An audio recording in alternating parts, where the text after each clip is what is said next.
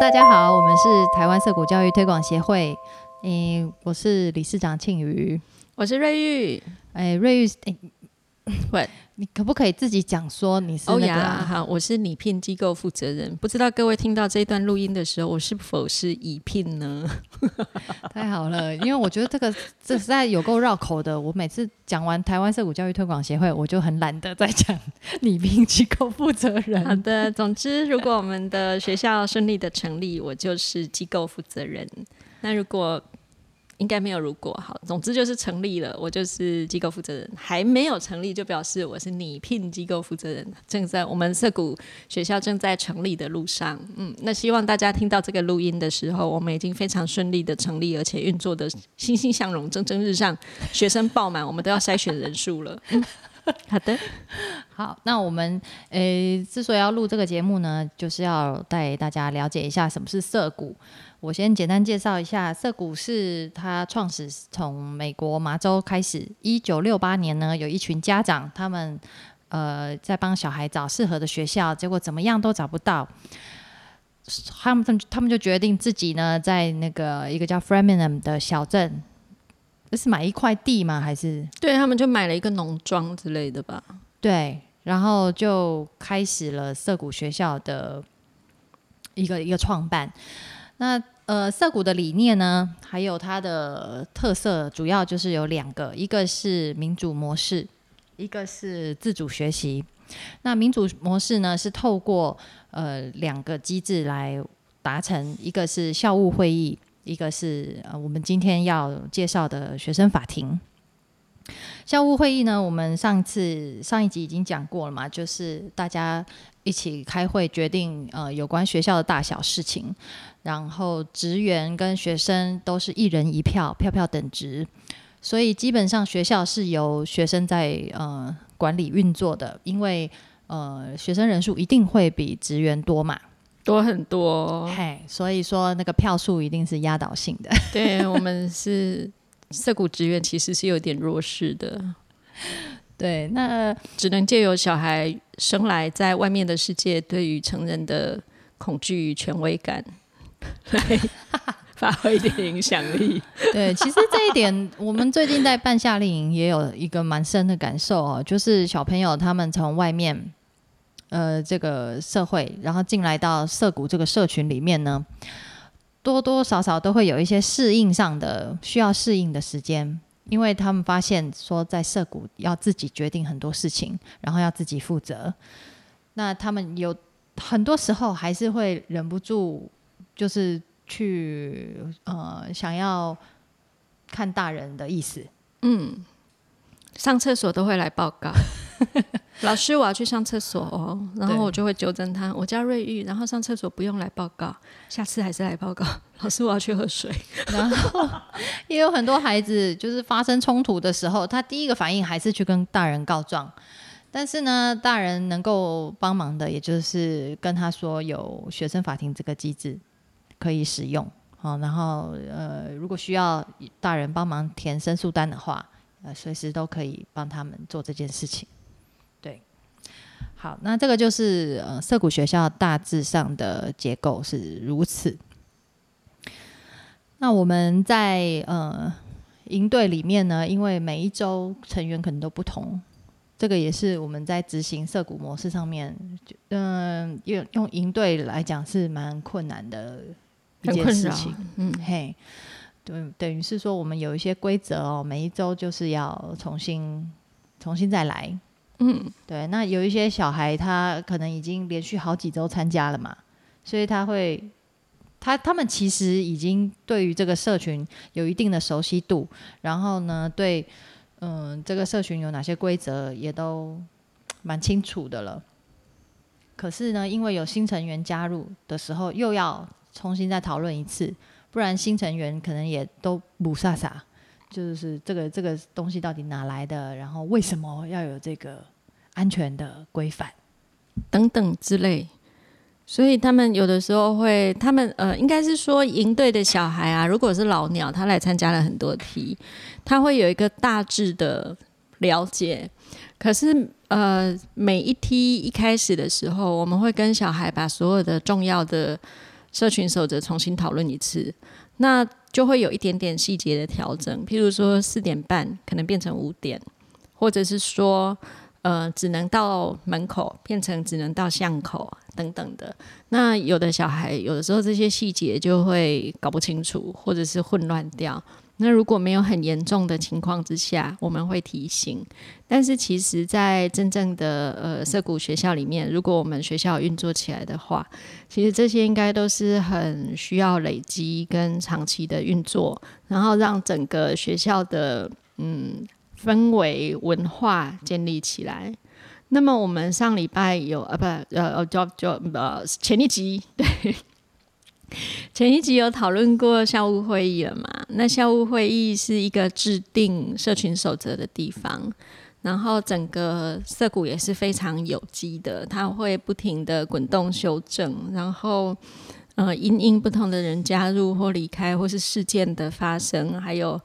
成员心态跟文化的改变，都会有不同的规则或者是判例产生。那我们好像有提过说在哪一个 DRP 那个谁去参观过的那个学校，他们有 Diablo 啊，对对对 Diablo， 他们有好像我印象中我不知道有没有记错啊，好像说有200条社群守则。美国麻州社谷本身就有一个法典，哦、对对对对对，他们还是那个法典有200多条啊，我有这个概，我一直有这个印象。搞不好啊，他们累积了50多年。对，然后也还有判例，就是他们每次的法庭的记录都会留下来，然后之后的法官就可以参考。那我们目前的做法是法官是自愿来的，就是我们会征求说有没有人想自愿当法官。那当法官要做什么呢？其实很多小孩他心里有谱哦，不要觉得说6岁7岁小孩他真的知道法官要干嘛吗？其实有的小孩5岁6岁他就非常清楚，因为他们即使自己没有当过法官，可是他们可能也会从卡通游戏、影片 YouTuber 上面他们都看过法官在做什么，然后法律是什么，法庭要干嘛。就算一开始不是真的非常明确的知道，但是你跟他解释一次，然后或者是带他们 run 过一次之后，那他们就很能够上手了。那当然我们也有遇过那个真的法官的年纪很小，完全搞不清楚状况，可是他自愿要当法官的。那只要他愿意当法官，我们都会很乐意帮助小孩。那这个帮助我们也不是说要去引导判决，而是说跟他解释说现在这个人跟这个人发生什么事。哦，还有一个重点是因为法官可能不识字啊，或者是识字不多这样子，所以要解释那个、他会看不懂申诉单。对，所以小孩要写申诉单，有的时候会需要大人帮忙，然后有的时候法官要判案之前，他也会需要大人解释那个申诉单上写了什么给他听。那所以大人可能就要帮忙他去理解案情，然后帮他想一想说他想怎么判，然后以前的判例有哪些。好，那如果我们是在一个长期的学校里面，小孩应该多多少少都知道之前是怎么判的，但是因为我们截至录音的现在经验是营队嘛，那营队的累积就是只有1周1周，那所以我们就必须要跟现在的小孩说啊，以前哪一梯的时候曾经有过类似的案件，然后你可以怎么判怎么判，那最严重可以判到什么啊，你也可以判得很轻，就是提醒就好等等的，我们会解释得很清楚。那在法庭真正召开的时候呢，也有不同的情况可以选择，譬如说只要当事人在跟法官在跟证人在就好，还有协助者啦，那也可以是所有的人都要到法庭。那我们曾经执行过所有的人都要到法庭，那这个好处是让大家都知道别人发生了什么事，然后这个团体怎么处理。然后可是也很容易发生说那个年纪比较小的小孩，或是觉得这根本就不关我的事的小孩，他参加整个法庭他觉得无聊死了，所以他在旁边吵啊或是打电动啊等等的。好像大部分的小孩都蛮觉得事不关己哈。对，可是等到他自己被告的时候就唰死这样子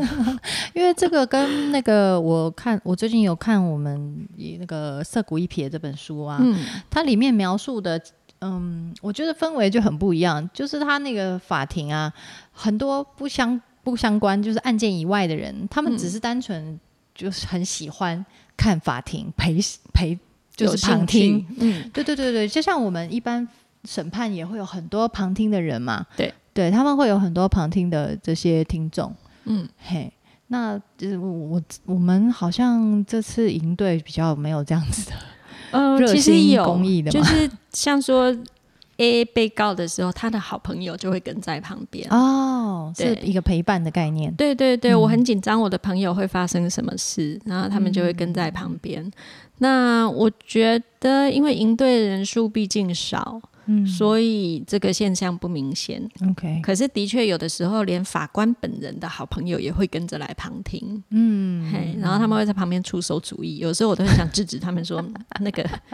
非当事人啊，又非法官，你到底是在出什么建议，而且讲话这么大声，请尊重法庭对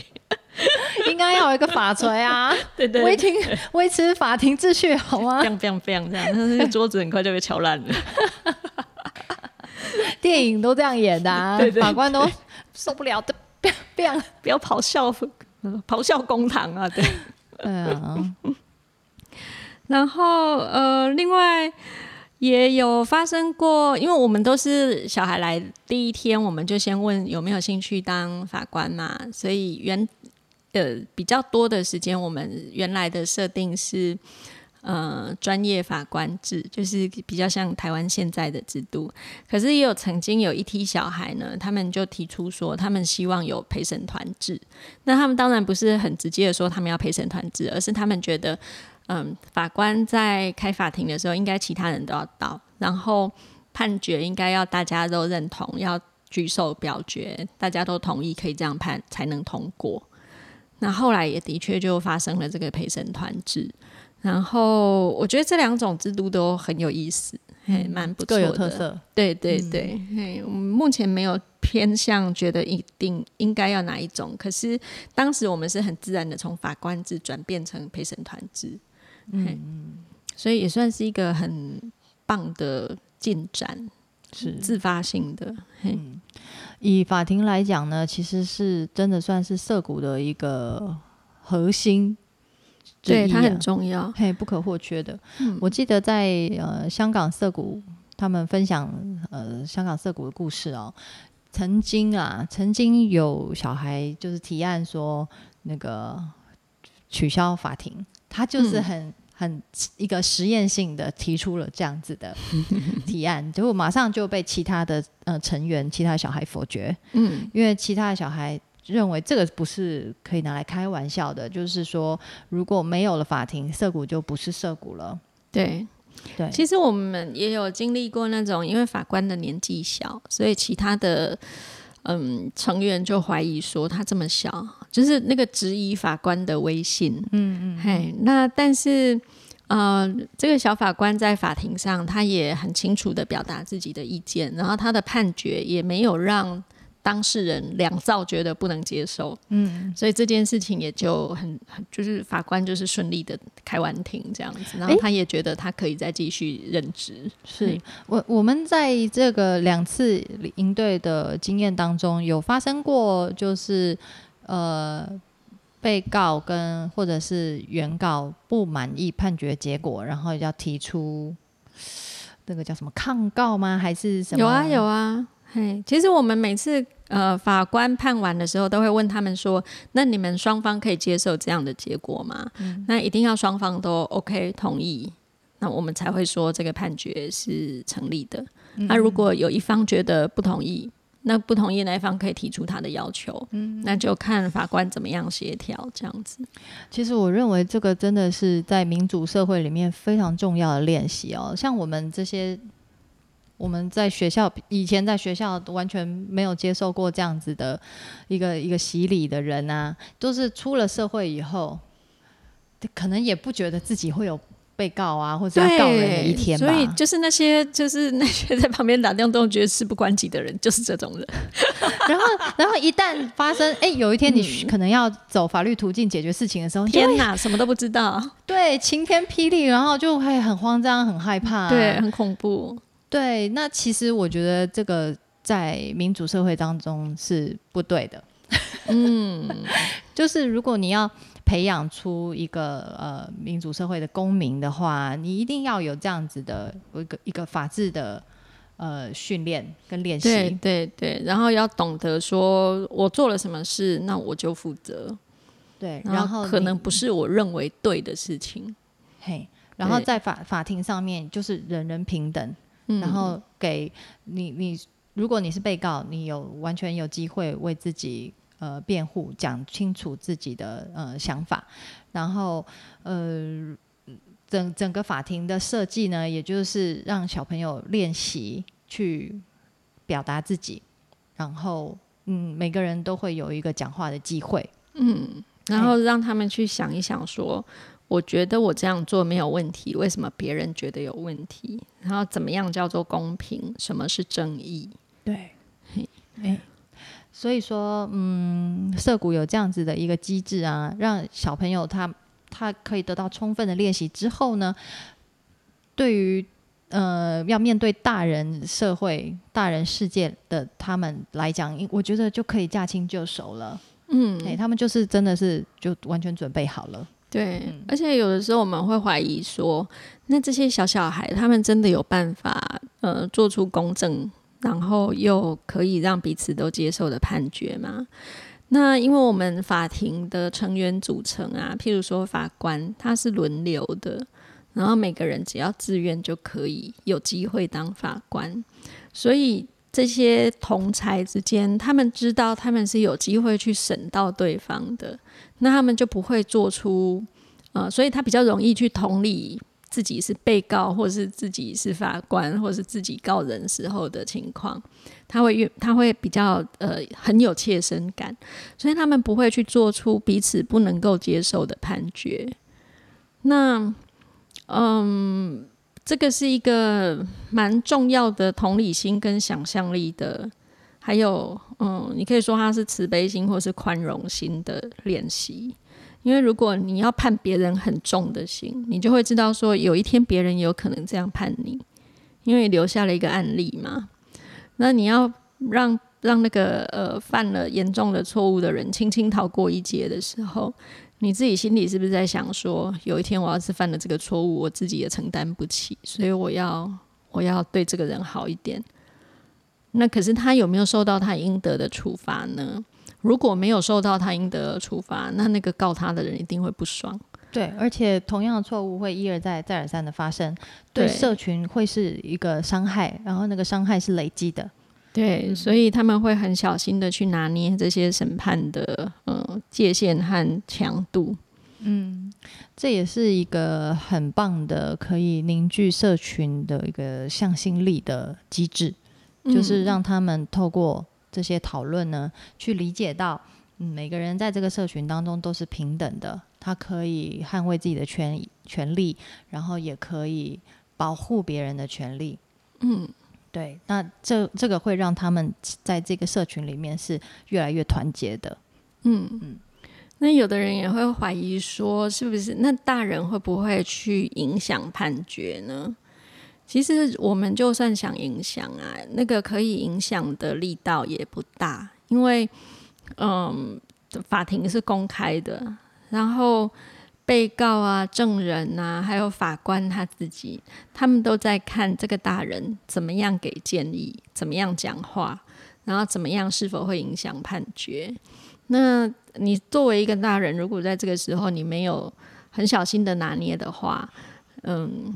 以后这些小孩其实看你的时候，他们就会知道说你有喜好，然后你喜欢什么，不喜欢什么，你喜欢谁，讨厌谁，所以你那个时候给他们不公正的建议。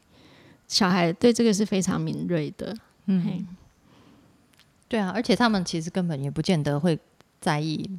大人，我是说在社谷的小孩啦，真的对对对，就是大人可能以为自己很有存在感，但是并没有，对，而且搞不好你事先跟他讲说这个案子你应该怎么判，到了现场他看到那个另外一个小孩在那边的时候，他讲出来完全是另外一套那你根本对他没有什么影响力的好哦，这个就是社谷很大的特色啦，就是那个小孩不小孩，大人不大人透过法庭也得到了很深刻的体现。对，然后跟上次的校务会议比起来啊，我觉得这个法庭跟校务会议有一个很大的区别，就是法官很容易产生，因为小孩会觉得当法官哦赞，然后好像很有成就感，很有那个掌握力量的感觉，然后他很有机会可以去表现自己。可是叫他们自愿当会议主席对，没有人要。我很常在代理主席，因为其实还有一个原因是因为法庭是当事人出庭就可以，可是会议是所有的人都要在，然后所有的人都要在呢，就一定会有那种现场难以掌控的情况，就是聊天的聊天，打电动的打电动，不在乎的不在乎。对，然后那个会议主席有时候会觉得很痛苦，维持秩序就已经饱了，然后你又不能够展示你的什么能力跟力量，你又没有那种演出的感觉，哇！所以我觉得要找一个好的校务会议的自愿出来当主席的人真的好难，他一定要非常就是李长博类型的人吧，而且他要比较成熟。OK， 对。他的成熟度真的要高。我记得冬令营的时候有一个姐姐，对对，可以胜任这样的事情。那法官其实真的就我们遇过年纪最小的是4岁多，然后大的话7岁9岁10岁以上都有人当过法官。我觉得小孩对于正义跟公平这些事情他心里有一把尺，而且很敏感的哟。没错，因为他们从小就是生活在一个不停的被衡量的环境中。然后哥哥姐姐抢我的东西，为什么他可以抢我的东西？然后出去外面，这是我的不是你的，一起玩跷跷板，不要，我不要跟他一起，他比我重，不公平等等的。好的，好，那我们今天对于学生法庭的介绍大概就到这边了。不过我看那个美国社谷的书啊，他们里面提到说他们的学生法庭好像是有5种不同的成员哦，不同的年龄层的小孩。对，然后他们会轮流，好像3个月还是多久就要轮一批。他们其实也是一个委员会的形式。对对对对对，JC 嘛，就是那个什么 Judicial Committee。对对对，所以跟我们目前执行的不太一样。那我也很希望有一天我们有比较长期的，然后人数多的时候，可以试试看用一个就是委员会的形式。对对对，会跟现在的很不同。好，让我们拭目以待吧。好，谢谢大家的收听。对，我们的法庭还有一个问题是，我一开始在做那个法庭的申诉单的时候啊，其实我做的蛮认真的，就是参考了很多资料，然后就有原告、被告、证人、法官，然后检察官的调查等等，因为其实检调是要分开的嘛。对，那可是实际上发生的时候就发现其实没有检察官的角色，因为我们的案件相对之下很单纯，然后那个犯案的人通常也都是简易庭。对对对，简易庭。然后犯案的人都直言不讳，对我干的这样子，所以没有什么检察官的角色，对，没有警察的角色，只有法官的角色。所以后来检察官这个角色，或者是检调的这个功能，就直接在法庭上解决。两造对一下证词等等的，就算很复杂了。好哦。对，不过随着人数变多的话，应该就会长出不一样的生态。对对对。好。那我们下一集就要讲到自主学习的部分了。好，那我们那个民主管理这件事情，就是这2集就讨论的差不多。很期待讲，但就是开始录那个自主学习这个主题，我还不知道该怎么说。大家如果对于这些学生法庭或者是校务会议还有问题的话，可以就是参考我们出的《瑟谷最适合未来的教育模式》这本书，在我们的粉专上面都有订购的连结。好，那我们今天就到这边。谢谢大家，拜拜，拜拜。